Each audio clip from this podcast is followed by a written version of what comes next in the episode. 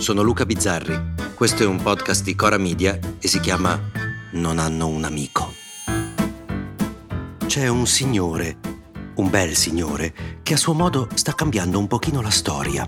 Un signore che è partito dall'Africa più povera, ha fatto il lustrascarpe, però poi ha studiato, si è laureato e ora siede nel nostro Parlamento. Questo signore si chiama Abubakar Sumaoro. Io sono Abubakar Sumaoro, nato 42 anni fa in Costa d'Avorio, lustratore di scarpe, figlio di un contadino. La sua storia è davvero importante. Si è sempre occupato degli invisibili, degli sfruttati, degli ultimi, si è incatenato per i loro diritti, ha marciato per la loro vita e ora porta queste sue istanze in Parlamento.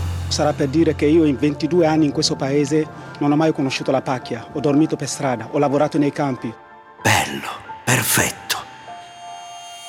Un uomo così, che ha lottato con tutte le sue forze, un eroe, nel suo piccolo, un leone, adesso è al centro non di un'inchiesta, perché con l'inchiesta lui non c'entra nulla, ma di un caso mediatico una cooperativa di cui fa parte sua moglie e che si occupa proprio di rifugiati, sta subendo lei sì un'inchiesta per alcuni illeciti che sarebbero stati compiuti contro i lavoratori.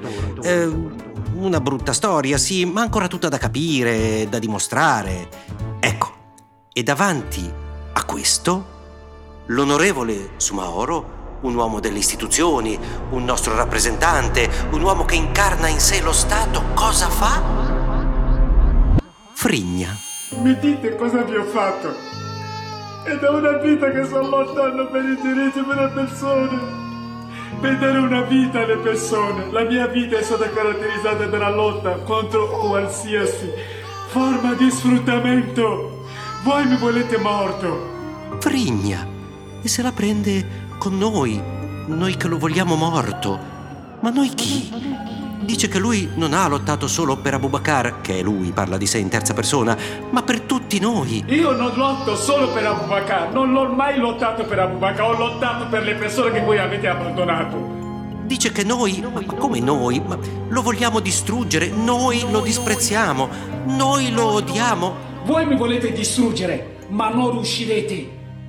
Noi, ma, ma non è vero, ma, ma che dice? Non posso, io non riesco a non pensare a quando Massimo Troisi parlava di Pertini. Qualcuno se lo ricorderà, Pertini che urlava al telegiornale Chi ha preso i soldi del Belice?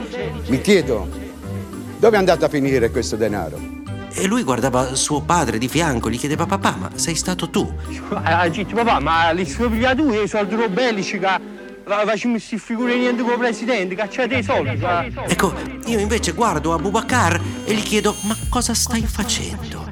Ma stai facendo un discorso che potrebbe fare un dissidente in un paese autoritario che viene incarcerato per aver espresso le sue idee. Voi avete paura delle mie idee. Che viene torturato perché si oppone al regime. Chi sta parlando è Martin Luther King. Ucciderete me, ma non le mie idee, lo può dire Don Puglisi, non uno la cui moglie è indagata per non aver pagato degli stipendi, perché sennò diventa tutto uguale. Nel video su Mauro si paragona a Peppino impastato, ma no, non è così e dentro di me sale forte, fortissimo, tremendamente forte, un...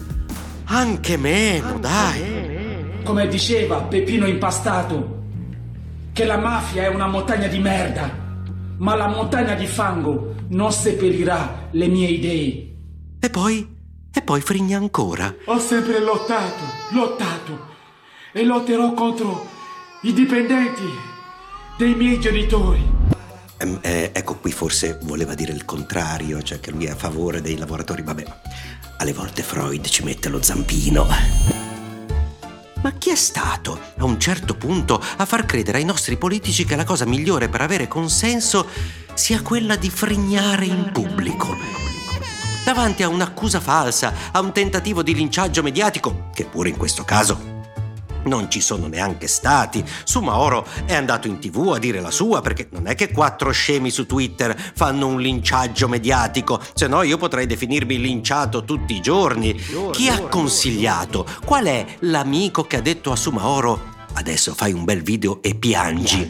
Ripeto, e voglio essere chiaro, indipendentemente dall'inchiesta in cui non c'entra nulla, ma è normale in politica che i tuoi avversari usino tutti gli argomenti per attaccarti.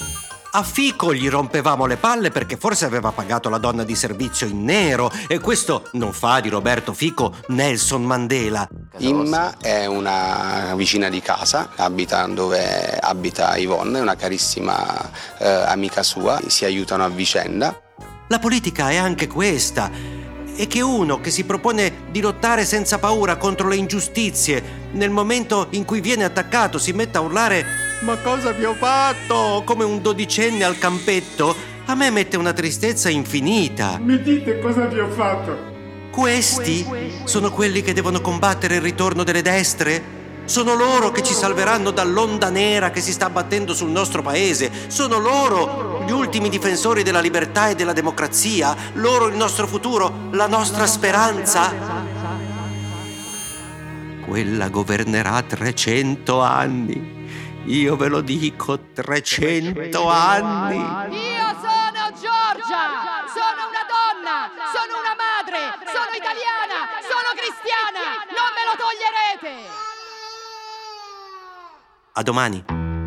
Se volete commentare, se avete idee o suggerimenti per nuove chat di WhatsApp o testimonianze di nuove chat di WhatsApp, eh, potete scriverci a nonanunamico@gmail.com o nonanunamico@coramedia.com. Anche per gli insulti, prendiamo anche quelli. Non hanno un amico è un podcast di Cora Media scritto da Luca Bizzarri con Ugo Ripamonti. La cura editoriale è di Francesca Milano. La post-produzione e il sound design sono di Guido Bertolotti. La supervisione del suono e della musica è di Luca Micheli. Il producer è Alex Peverengo.